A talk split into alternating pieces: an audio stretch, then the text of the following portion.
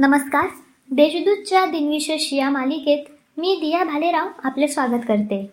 आज सहा नोव्हेंबर जाणून घेऊया आजच्या दिवसाचे विशेष. चला मग आजच्या दिवसाची सुरुवात करूया सुंदर विचारांनी. जर तुम्ही तुमचे स्वप्न साकारत नसाल तर तुम्हाला दुसरे कोणीतरी त्यांचे स्वप्न साकार करण्यासाठी कामाला ठेवेल. अमेरिकेतील गुलामगिरीचा अंत करणारे सुप्रसिद्ध राष्ट्राध्यक्ष अब्राहम लिंकन अठराशे साठमध्ये अमेरिकेचे सोळावे अध्यक्ष म्हणून निवडून आले. सिनेटच्या निवडणुकीत दोन वेळा त्यांचा पराभव झाला होता.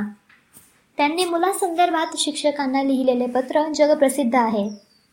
दक्षिण आफ्रिकेत भारतीय वंशाच्या खाण कामगारांच्या मोर्चाचे नेतृत्व केल्याबद्दल महात्मा गांधींना एकोणीसशे तेरामध्ये अटक करण्यात आली.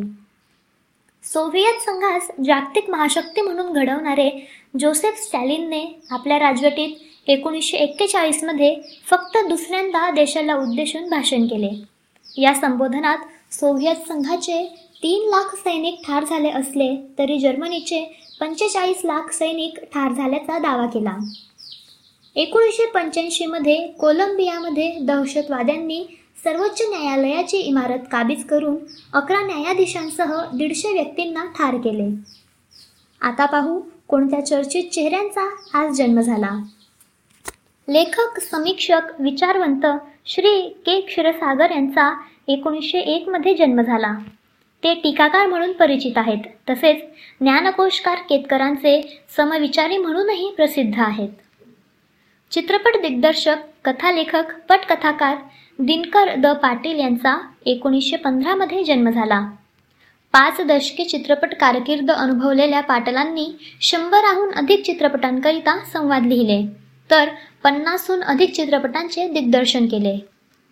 कथाकार कादंबरीकार प्रभाकर नारायण पाध्ये यांचा एकोणीसशे सव्वीसमध्ये जन्म झाला.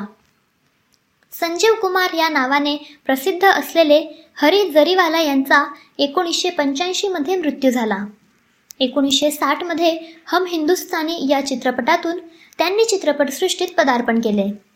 आंधी खिलोना मंचली शोले इत्यादी लोकप्रिय चित्रपटात त्यांनी प्रमुख भूमिका साकारल्या. मराठी रंगभूमीवरील अभिनेते दिग्दर्शक लेखक प्राध्यापक भालबा केळकर यांचे एकोणीसशे सत्याऐंशीमध्ये निधन झाले. मराठी गायक नाट्य चित्रपट अभिनेते जयराम शिलेदार यांचे एकोणीसशे ब्याण्णवमध्ये निधन झाले. जयराम शिलेदार यांना चित्रपटांमुळे लोकप्रियता मिळाली होती. तरी त्यांचा जीव मात्र संगीत रंगभूमीवरच गुटमळत होता. भारतीय शेफ तरला दलाल यांचे दोन हजार तेरामध्ये निधन झाले. भारतीय व्यंजन ही त्यांची विशेषता होती.